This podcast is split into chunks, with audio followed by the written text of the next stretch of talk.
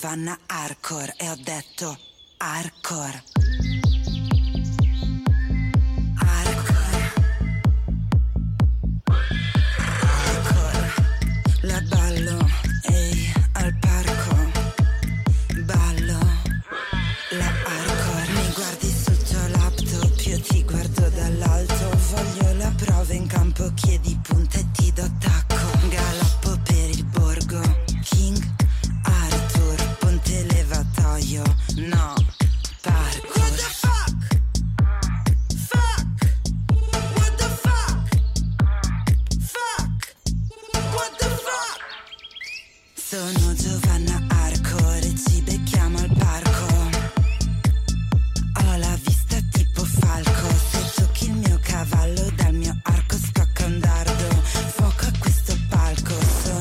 Giovanna Arcor.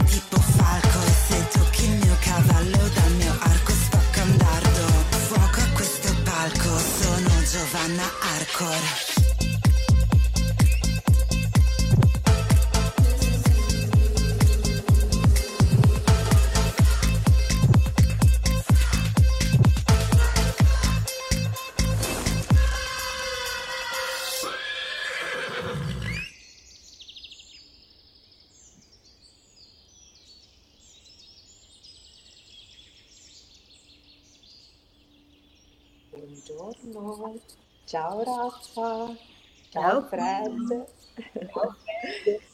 bentrovati, ciao da Ria- Radio Antidoto, ciao a tutti gli amici ascoltatori e buon pomeriggio. Siamo- sono molto contenta che siamo qui con Raffa per una nuova puntata delle sovrapposizioni con la lettura di Ismael. Bene, allora cominciamo Raffa? Ci siamo? Ci siamo. Via. Eh, riprendo solo le ultime, proprio l'ultima frase di ieri. Ehm, significherebbe sputare il frutto di quell'albero e restituire il governo del mondo agli dei. Sì, Ismael accennò alla pila di Bibbie ai miei piedi. Secondo gli autori di questa storia, il popolo che viveva tra le rive dei fiumi Tigri ed Eufrate mangiò il frutto dell'albero divino della conoscenza. Da dove pensi che abbiano preso questa convinzione? In che senso? Cosa può aver fatto pensare agli autori che il popolo della mezzaluna fertile avesse mangiato il frutto dell'albero della conoscenza? Pensi che abbiano assistito di persona alla scena? Pensi che fossero presenti quando è iniziata la vostra rivoluzione agricola? Una possibilità. Rifletti. Se fossero stati là ad assistere di persona, chi sarebbero stati? Eh, già, eh, sarebbero stati il popolo della caduta, i prendi.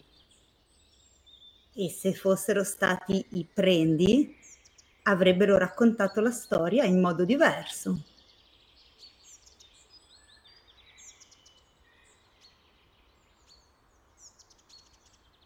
Sì? Dunque, gli autori di questa storia non erano presenti di persona. E allora, come hanno fatto a sapere com'è andata? Come hanno fatto a sapere che i prendi avevano usurpato il posto degli dei nel mondo? Io Chi erano gli autori di questa storia? Beh, eh, gli ebrei. Ismael scosse il capo. Tra i popoli conosciuti come ebrei esisteva già una storia molto antica e misteriosa. Gli ebrei fecero il loro ingresso nella storia come prendi e non volevano altro che essere simili ai loro vicini prendi. E proprio per questo in realtà che i loro profeti li sgridavano con tanta energia. Giusto. Conseguenza, benché avessero preservato la storia, non la comprendevano più. Per arrivare a un popolo che la comprendesse, dobbiamo trovare gli autori. Chi erano? Gli antenati degli ebrei. E chi erano? Mm, temo di non saperlo. Ismaele emise un brontolio. Senti, non posso proibirti di dire non lo so, ma insisto perché tu ci rifletta per qualche secondo prima di dirlo. Ci dedicai qualche secondo solo per non essere scortese. Poi dissi: Mi spiace, i miei ricordi di storia antica sono francamente vergognosi. Gli antenati degli ebrei erano i semiti. Ah, Lo sapevi, vero? mm, sì, credo di sì, solo che... E non ci hai pensato. Eh già. Ismael si mosse e per essere sincero sentì una stretta allo stomaco mentre quella mezza tonnellata di massa fiorava la mia sedia. Se non sapete come si muovono i gorilla, fate un, gi- un giro allo zoo o noleggiate una videocassetta del National Geographic. Le parole non bastano a descriverlo. Ismael si mosse pesantemente, o si trascinò o caracollò verso la libreria e tornò con un atlante storico che mi presentò aperto su una mappa dell'Europa e del vicino Oriente. Data 8500 a.C. Una mezzaluna simile a un falcetto quasi staccava la penisola arabica dal resto e le parole inizio dell'agricoltura rendevano chiaro che quel falcetto conteneva la Mesopotamia. Alcuni puntini indicavano le zone in cui erano stati scoperti i primi insediamenti agricoli. Secondo me, questa mappa dà involontariamente un'impressione sbagliata. Cioè dà l'impressione che la rivoluzione agricola si sia verificata in un mondo vuoto. Per questo preferisco la mia. Aprì il suo album e mi mostrò un disegno. Come vedi, qui è riportata una situazione posteriore di 500 anni. La rivoluzione agricola è già in pieno sviluppo. La zona nella quale si sono sviluppate le coltivazioni agricole è indicata da quelle zampe di gallina. Passò la matita sull'area compresa tra il Tigri e l'Eufrate. Si tratta ovviamente della terra tra i due fiumi, il luogo di nascita dei prendi. E che cosa rappresentano i puntini secondo te? I popoli lascia? Esattamente. Non hanno nessun rapporto con la densità di popolazione, non significano che ogni metro quadrato di terra fosse abitato da un popolo lascia, indicano soltanto che questa regione era ben lontana dall'essere vuota. Capisci che cosa ti sto mostrando? Penso di sì. Il territorio della caduta è collocato in Mesopotamia ed è circondato da popoli che non praticano l'agricoltura. Sì, è vero. Ma sto anche cercando di mettere in chiaro che a quei tempi, cioè all'inizio della rivoluzione agricola, quei primi prendi, i fondatori della vostra cultura, erano sconosciuti, isolati, ininfluenti. La mappa successiva nell'Atlante storico si situa 4.000 anni dopo. Che cosa ti aspetti di vedere? Che i prendi si sono estesi. Ismael annui accennandomi di girare pagina. Vidi un'ellissi con la scritta Culture calcolitiche, che aveva al centro la Mesopotamia e racchiudeva tutta l'Asia minore con le terre settentrionali e orientali fino al Mar Caspio e al Golfo Persico. L'Ellisse si estendeva a sud fino all'inizio della penisola arabica, che era invece tutta tratteggiata e portava la scritta Semiti. Ecco i testimoni. Come? I Semiti non sono stati testimoni oculari degli eventi descritti nel terzo capitolo della Genesi. C'ho una piccola ellisse al centro della mezzaluna fertile. Gli eventi complessivamente conosciuti come la caduta si sono svolti qui, centinaia di chilometri a nord dei Semiti e in mezzo a genti del tutto diverse. Hai capito quali? Secondo la mappa dovrebbero essere i caucasici. Ma adesso, nel 4500 a.C., i Semiti sono testimoni oculari di un evento che si svolge di fronte a casa loro. L'espansione dei prendi. Sì, capisco. Nel corso di 4.000 anni, la rivoluzione agricola, iniziata nella terra dei due fiumi, si è diffusa verso l'Occidente, attraverso l'Asia Minore e verso Oriente e Settentrione fino alle montagne, mentre a Meridione sembra che qualcosa l'abbia bloccata. Che cosa? I Semiti, a quanto pare. Perché? Perché i Semiti la bloccavano? Non lo so. E che cos'erano i Semiti? Agricoltori?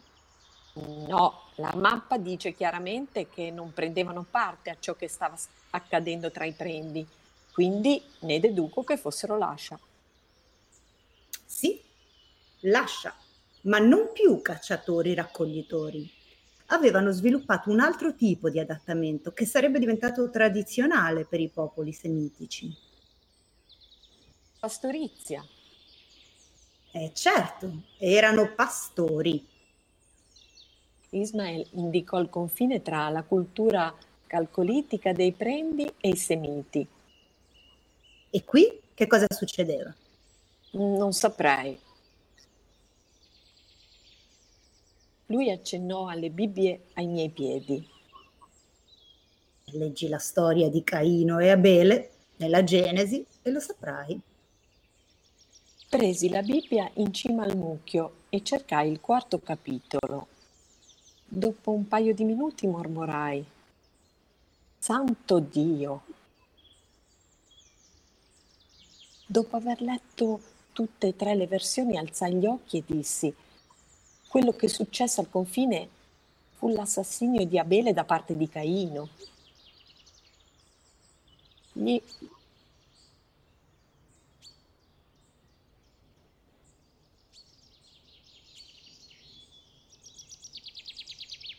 C'è?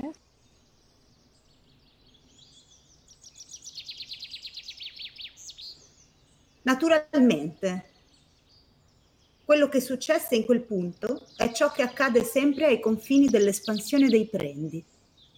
I lascia vengono sterminati affinché altra terra possa essere adibita a cultura.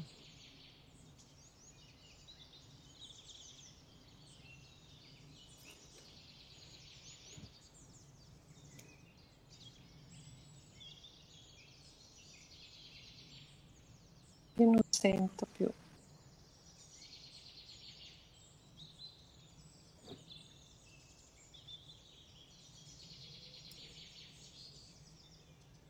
Come vedi, le zampe di gallina degli agricoltori si sono irradiate in tutta la zona, ad eccezione del territorio occupato dai Semiti. Qui sul confine che separa gli aratori del suolo dai pastori semitici si confrontarono Caino e Abele.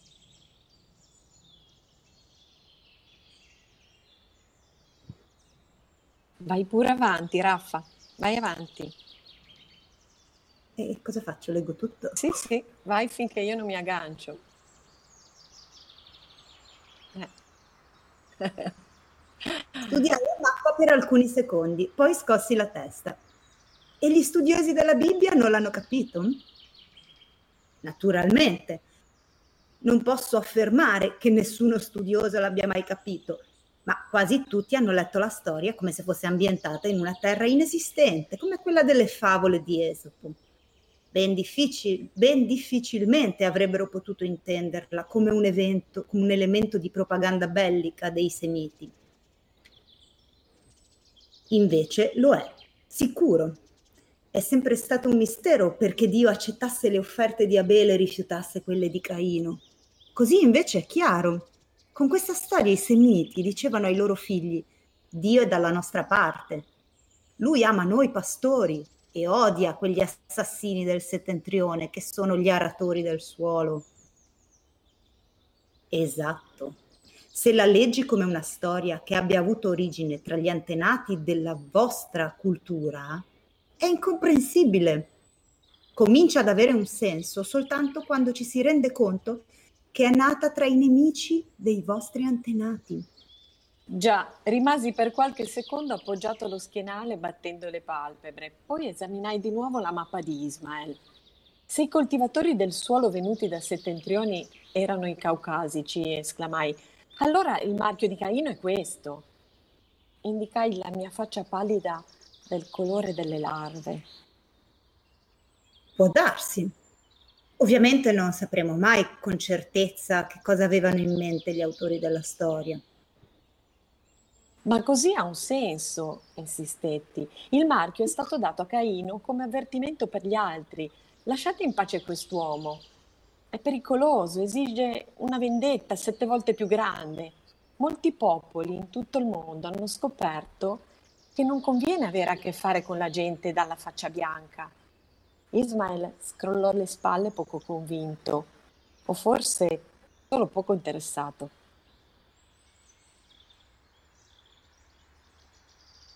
Nella mappa precedente mi sono dato la pena di tracciare centinaia di puntini per rappresentare i popoli dei Lascia che vivevano nel Medio Oriente, quando ebbe inizio la vostra rivoluzione agricola.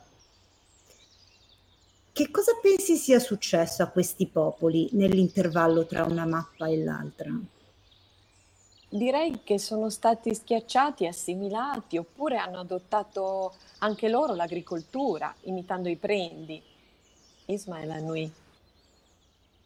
Senza dubbio, molti di questi popoli avevano interpretazioni personali della rivoluzione, un proprio modo di spiegare come gli uomini della mezzaluna fertile arrivarono a essere quelli che furono. Ma soltanto uno di questi racconti sopravvisse. Quello che i semiti narravano ai loro figli a proposito della caduta di Adamo e dell'assassinio di Abele da parte di suo fratello Caino. Sopravvisse perché i prendi non riuscirono a schiacciare i semiti e i semiti rifiutarono di adottare una vita da agricoltori. Perfino gli ebrei, loro discendenti e membri della cultura prendi, che tramandarono la storia pur senza capirla pienamente, non riuscivano a dimostrare alcun entusiasmo per lo stile di vita dei contadini. E fu così che i prendi, con la diffusione del cristianesimo e dell'Antico Testamento, giunsero ad adottare come propria la storia che un tempo i loro nemici raccontavano per denunciarli.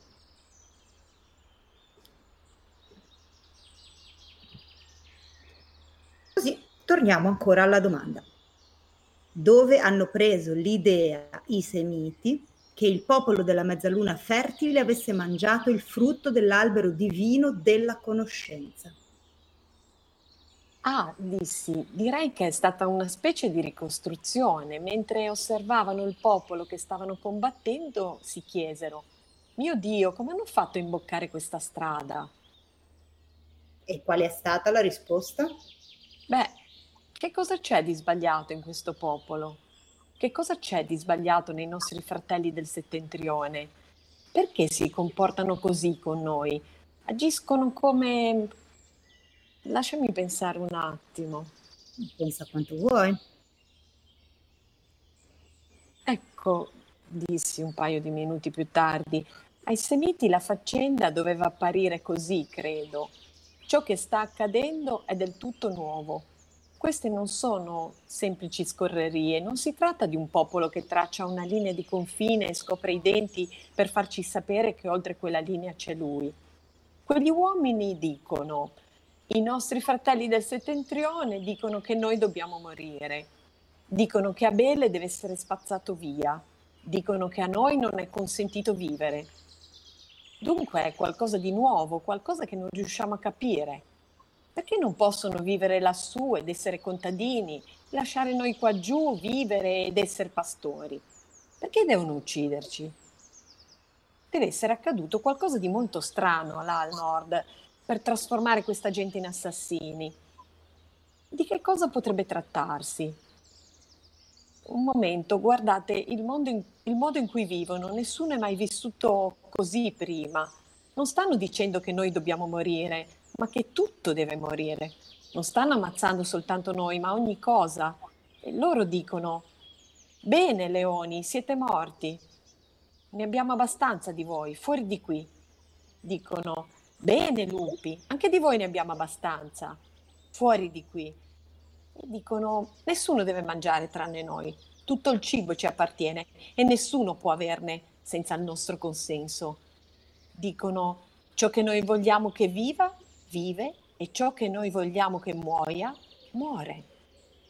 Ecco, si comportano come se fossero loro stessi degli dei, come se avessero mangiato il frutto dell'albero della sagge- saggezza divina, come se fossero saggi quanto gli dei e potessero dispensare la vita e la morte ovunque a loro piacesse.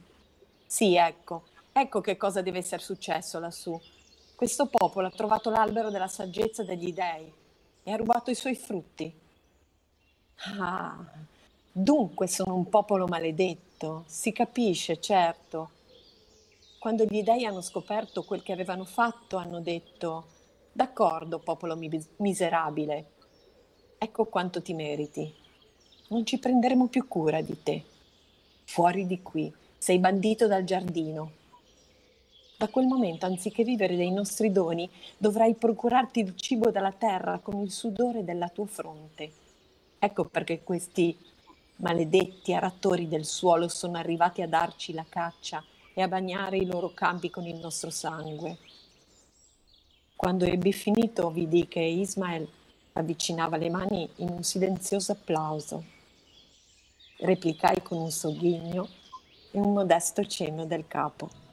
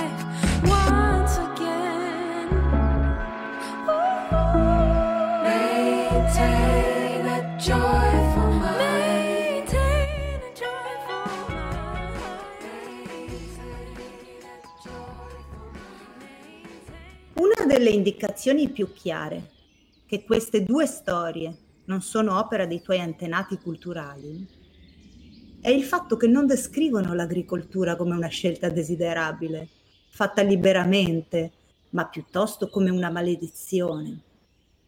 Per gli autori era letteralmente inconcepibile che qualcuno potesse scegliere di vivere con il sudore della fronte.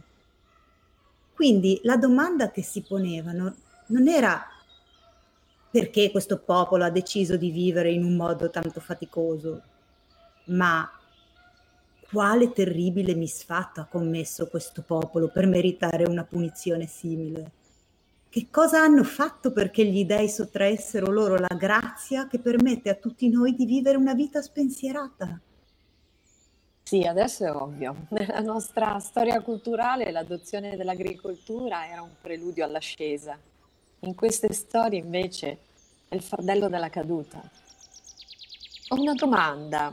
Eh, perché Caino viene citato come il primogenito di Abramo e Abele come secondogenito? Ismael Anui.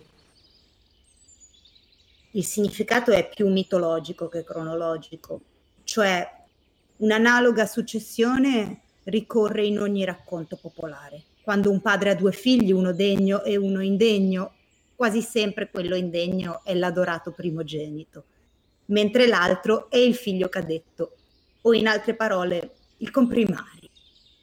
Ok, ma perché i Lascia dovrebbero considerare se stessi come figli di Adamo?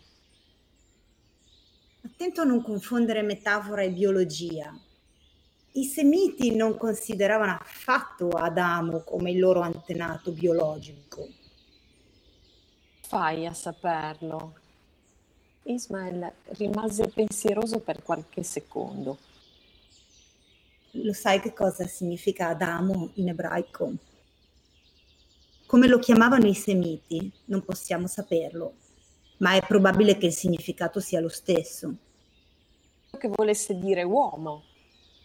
Esatto, la razza umana. E tu ritieni che i Semiti considerassero la razza umana come il proprio antenato biologico? No, di certo. Sono d'accordo. Le parentele in questa storia devono essere intese metaforicamente, non biologicamente. Per come la vedevano loro, la caduta aveva diviso la razza dell'uomo in due rami, i buoni e i cattivi, pastori e aratori del suolo, con i secondi risoluti a uccidere i primi. Ok. Sì. Ma temo di avere ancora un'altra domanda. Non occorre che ti scusi, è proprio per questo che sei qui. Ok, la domanda è qual è il ruolo di Eva in tutta la faccenda? Che cosa significa il suo nome? Secondo le note significava vita. Non donna? Se le note non sono sbagliate, no. Con questo nome gli autori hanno chiarito che la tentazione di Adamo non è stato il sesso, la lussuria o la sottomissione alla moglie. Adamo è stato tentato dalla vita. Non capisco. Rifletti. Cento uomini e una donna non possono generare cento bambini, ma un uomo e cento donne sì. E allora? ti sto facendo notare che per quanto riguarda l'aumento della popolazione, uomini e donne rivestono ruoli decisamente differenziati. Non sono affatto uguali sotto questo aspetto. D'accordo, ma ancora non capisco. Cercavo di farti entrare negli schemi mentali dei popoli non contadini, per i quali il controllo della popolazione è sempre stato un problema essenziale Ora te lo dico senza giri di parole. Una tribù di pastori composta da 50 uomini e una donna non corre il pericolo di dover fronteggiare un'esplosione demografica, mentre una tribù composta da 50 donne e un uomo si trova in grossi guai. Dato che la gente è quello che è, in un battibaleno questa seconda tribù passerà da 51 membri a un centinaio. È vero, ma temo di non capire ancora che cosa c'entri con la storia raccontata nella Genesi. Abbi pazienza, torniamo agli autori. Un popolo di pastori, spinti verso il deserto dagli agricoltori venuti dal nord. Perché spingevano i loro fratelli del nord? Perché volevano coltivare le terre dei pastori. Sì, ma perché? Ah, ho capito dovevano aumentare la produzione di cibo per dar da mangiare una popolazione in crescita. E certo! Adesso sei pronto per un'ulteriore ricostruzione. Ti sarai reso conto che questi aratori del suolo non avevano alcun ritegno sull'espansione demografica. Loro non la controllavano affatto, la popolazione. Quando il cibo cominciava a scarseggiare, si limitavano a cercare dell'altra terra da coltivare giusto. Quindi che cosa accettava questo popolo? Mm, sì, credo di capire. Come in una nebbia, vagamente. Prova da questo punto di vista. I Semiti, come quasi tutti i popoli non agricoltori, dovevano essere cauti circa un eccessivo sbilanciamento tra i sessi. Troppi uomini non avrebbero minacciato la stabilità demografica, ma troppe donne sì. Fin qui è chiaro? Sì. Ciò che notarono nei fratelli del nord fu che invece a loro non importava. Se perdevano il controllo della popolazione, non se ne preoccupavano, si limitavano a cercare dell'altra terra da coltivare. L'ho capito. Proviamo così. Adamo ed Eva hanno passato tre milioni di anni nel giardino, vivendo nella grazia divina, e la loro crescita è stata modesta. Secondo lo stile di vita dei Lascia, così deve essere. Nessun popolo lascia ha mai sentito il bisogno di esercitare la prerogativa divina di decidere chi deve vivere e chi deve morire. Ma quando Eva offrì ad Adamo questa conoscenza, lui disse, sì, capisco, in tal modo non dovremo più dipendere dalla grazia divina. Prendendo nelle nostre mani la decisione di chi vivrà e chi morirà, potremo creare una grazia che esisterà per noi soli e questo significa che io potrò accettare la vita e crescere senza limiti. Quello che dovresti capire è che accettare la vita e accettare la conoscenza del bene e del male sono soltanto due aspetti diversi della stessa azione. Ed è così che la storia viene raccontata nella Genesi. Sì, è un ragionamento sottile, ma credo di capirlo. Quando Adamo ha accettato il frutto di quell'albero, ha ceduto alla tentazione di vivere senza limiti. E perciò la persona che gli ha offerto quel frutto viene chiamata vita. Ismael Annui.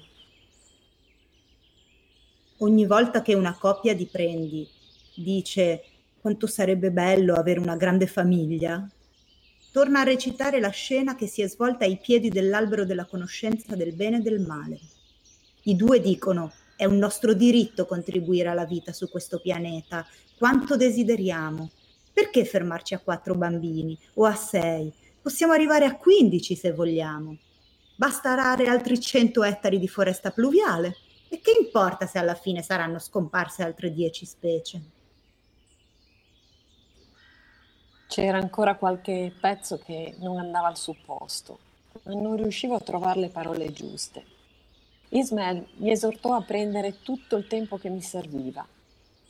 Dopo che mi fui spremuto le meningi per qualche minuto, lui disse Non aspettarti di elaborare un quadro completo nei termini della tua attuale conoscenza del mondo i Semiti a quell'epoca erano completamente isolati nella penisola arabica, bloccati in tutte le direzioni dal mare o dal popolo di Caino.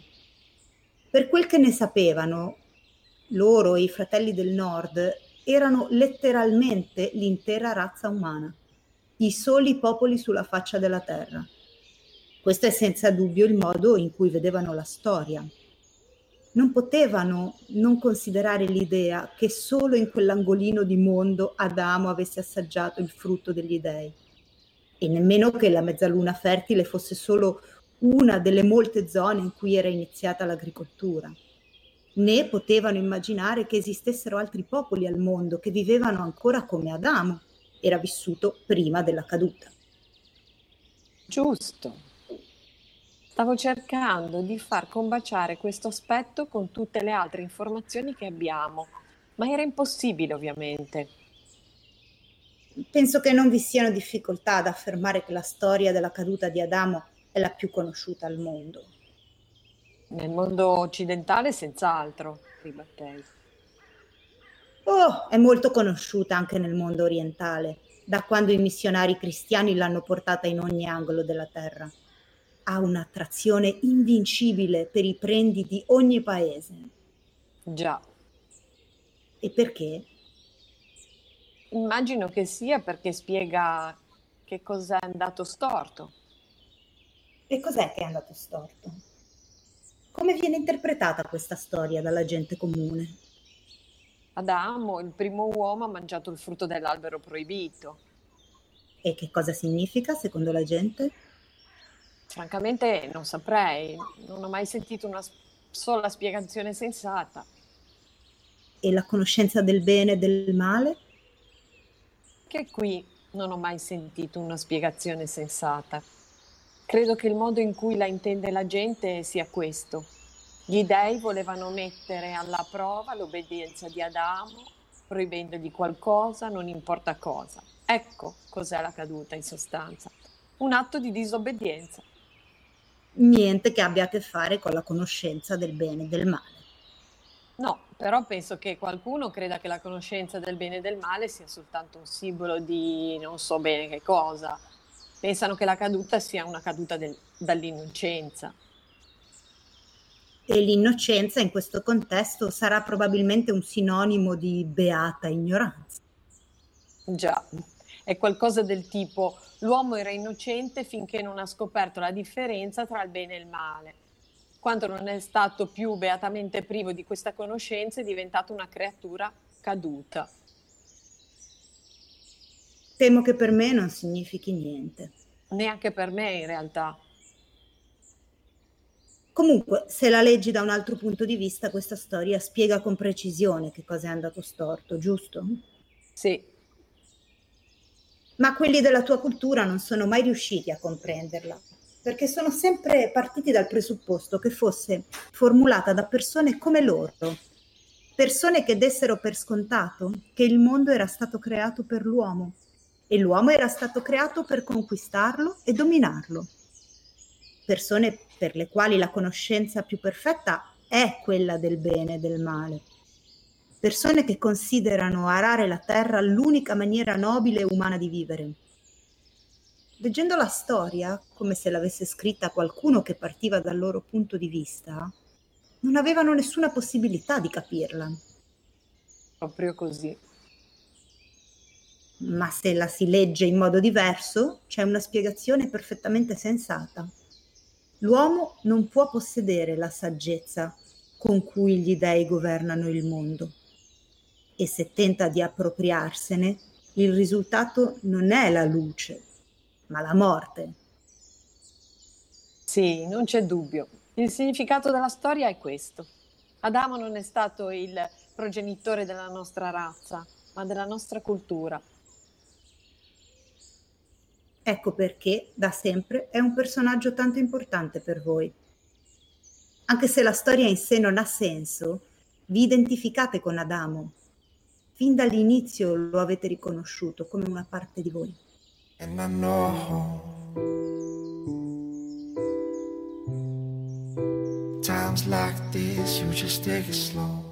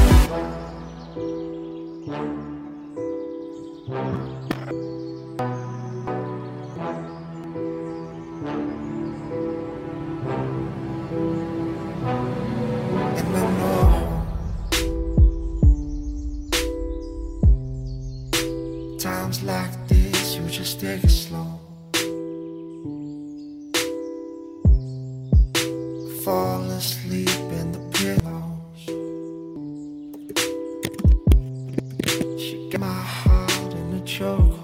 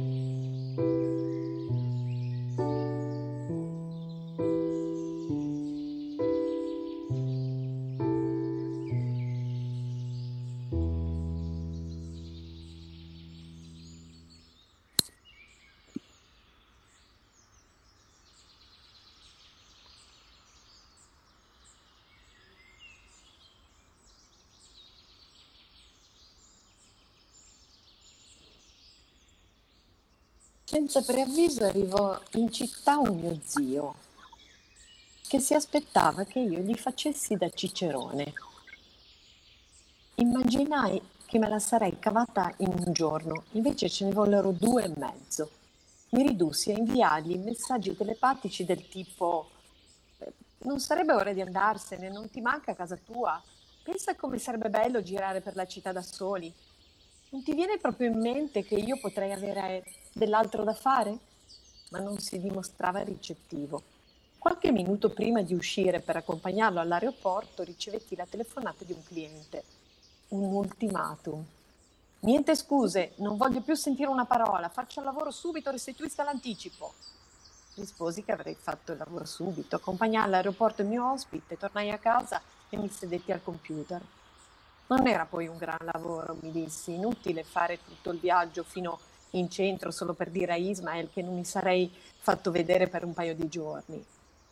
Ma nelle ossa e nelle viscere sentivo un brivido di apprensione.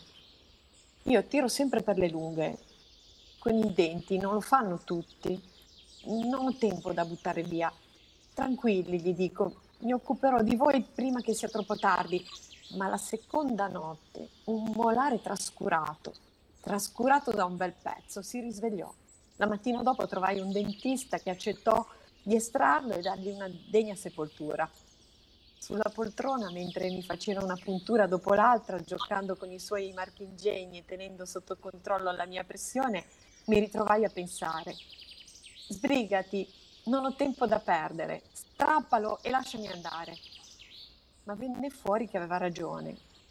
Dio mio, che radici che aveva quel dente. A un certo punto mi sembrava molto più vicino alla colonna vertebrale che alla bocca. Quando l'intervento fu finito, emerse un altro lato della mia personalità. Il dentista divenne un poliziotto dei denti e io avevo davvero oltrepassato ogni limite. Mi sgridò, mi fece sentire piccolo piccolo, irresponsabile, immaturo. Dissi di sì e feci tutte le promesse del mondo pensando, la prego agente, mi dia un'altra possibilità, mi lasci libero sulla parola. Alla fine lo fece. Quando arrivai a casa mi tremavano le, ga- le mani e la garza che mi uscì dalla bocca non era un bello spettacolo. Passai il resto della giornata a prendere analgesici e antibiotici e a bere un barman fino a stordirmi. La mattina dopo tornai al lavoro, ma quel brivido di apprensione non mi lasciava. Ancora 24 ore, dissi a me stesso. Entro stasera lo spedisco e un giorno in più non cambierà niente. Il giocatore che punta i suoi ultimi 100 dollari sul dispari e vede la pallina fermarsi irrevocabilmente sul 18, vi dirà che lui sapeva che avrebbe perso nell'esatto momento in cui aveva posato la fish. Lo sapeva, lo sentiva. Ma ovviamente se la pallina avesse fatto un saltino in più e si fosse fermata sul 19, avrebbe ammesso allegramente che spesso i presentimenti si rivelano sbagliati. Il mio no. Quando arrivai al corridoio vidi una grossa macchina per pulire i pavimenti ferma di fronte alla porta semiaperta di Ismail. Prima che riuscissi a entrare, un uomo di mezz'età che indossava un'uniforme grigia uscì e girò la chiave nella toppa. Io gli gridai di aspettare. Che cosa sta facendo? gli chiesi senza troppa cortesia quando arrivai alla porta. La domanda non era degna di risposta Infatti lui non rispose. Senta, insistei, lo so che non sono affari miei, ma potrebbe dirmi che cosa è successo? Mi guardò come uno scarafaggio che era sicuro di avere schiacciato una settimana prima. Comunque alla fine schiuse la bocca e si lasciò fuggire qualche parola. Preparo l'appartamento per il nuovo inquilino. Dissi, ma che cosa è successo a quello vecchio? Lui scrollò le spalle con indifferenza. Sfrattata, credo. Non pagava l'affitto. Sfrattata? Era una donna? Per un attimo avevo dimenticato che Ismael non era il proprietario di se stesso. E lui mi lanciò un, un'occhiata dubbiosa. Credevo che lei conoscesse la signora conoscevo il... conoscevo... Tanto l'uomo riprese a fissarmi. Senta, ripetei arrossendo, forse hanno lasciato un messaggio per me. Ah, qua dentro non c'è rimasto niente, a parte la puzza. E le dispiace se do un'occhiata? Lui si voltò verso la porta e girò la chiave. È meglio che ne parli con la direzione, ok? Io ho da fare.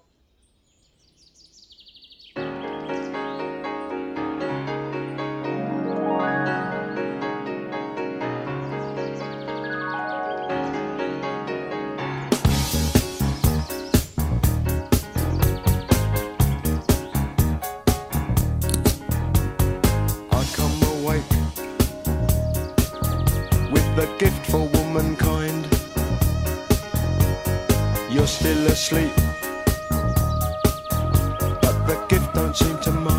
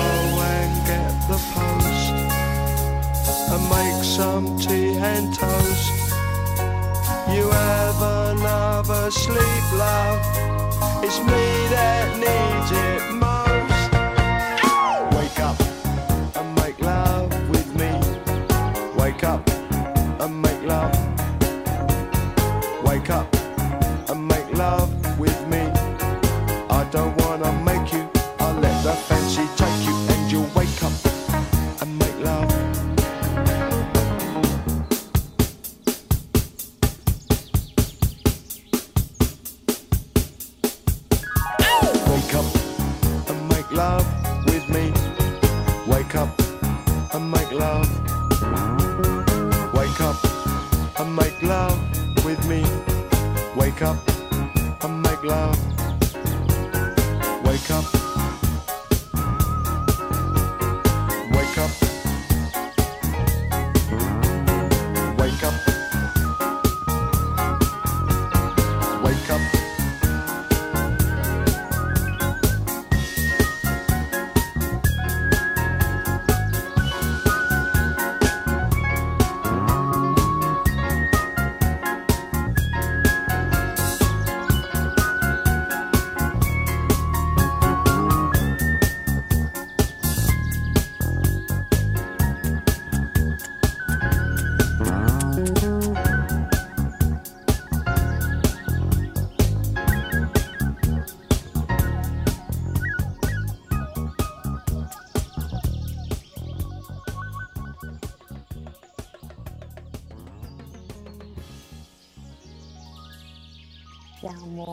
Tornati in diretta per eh, salutarci. È domenica 17 gennaio, mancano 5 minuti alle 5 del pomeriggio, qui ora del Mar Ligure. Invece da te che ore sono, Raffa?